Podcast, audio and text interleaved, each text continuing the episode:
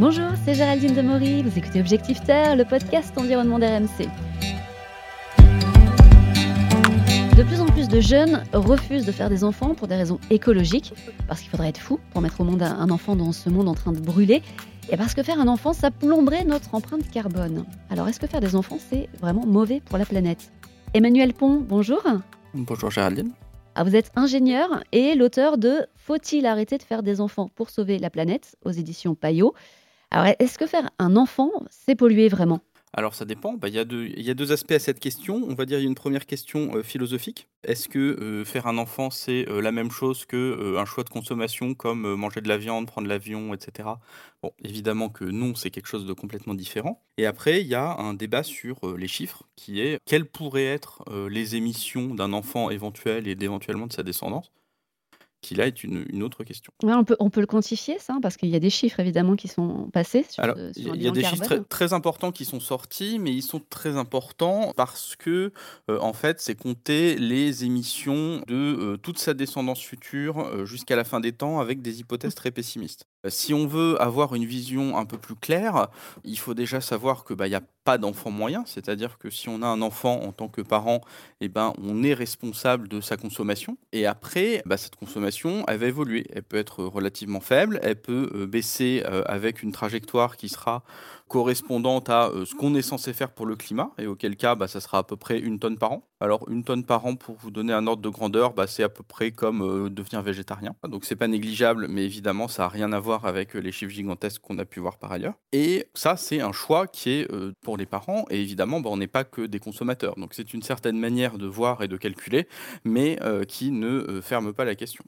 Mais alors aujourd'hui, on est quand même 8 milliards d'habitants hein, sur Terre.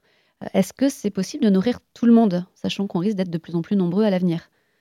Alors, c'est déjà possible de nourrir tout le monde. Il y a largement de quoi euh, nourrir toute l'humanité aujourd'hui, mais il y a quand même des centaines de millions de gens qui ont faim, principalement pour des raisons de distribution on peut tout à fait nourrir 10 milliards de personnes, on peut même tout à fait nourrir 10 milliards de personnes de manière soutenable, mais évidemment, ça euh, supposera un certain nombre de choses, notamment manger moins de viande, gaspiller moins, et euh, bah, continuer un certain nombre de progrès, de gains de productivité euh, dans l'agriculture, en particulier dans les pays les moins développés. Est-ce qu'il y a, alors parce que là on voit le côté pollution, parce que bah, chaque être vivant pollue hein, finalement, par essence, mais quand on voit le monde aujourd'hui, est-ce qu'il y a encore un avenir pour les prochaines générations? Alors, je dirais que, bah, évidemment, oui. Alors, l'avenir, il aura euh, des points positifs, des points négatifs, c'est pas nouveau. Ce qui est peut-être nouveau, c'est euh, cette impression de euh, marcher vers la falaise qu'on a sur l'environnement et de ne pas s'arrêter et qui effectivement est inquiétante.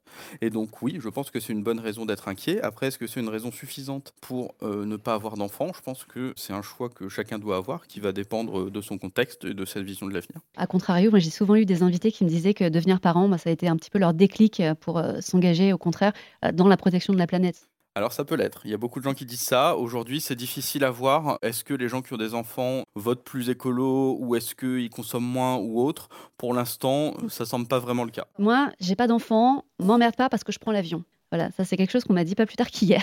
je pense que vous l'avez peut-être entendu vous aussi. Bien sûr. vous répondez quoi quand on vous dit ça?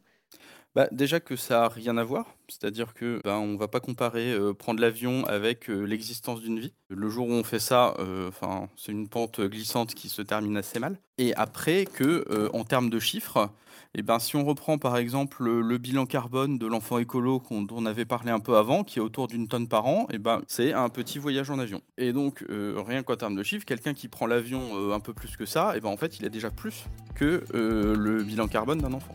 Merci beaucoup Emmanuel. Merci à vous. Pour aller plus loin, votre livre passionnant Faut-il arrêter de faire des enfants pour sauver la planète? Et moi je vous dis à bientôt pour un nouvel épisode d'Objectif Terre.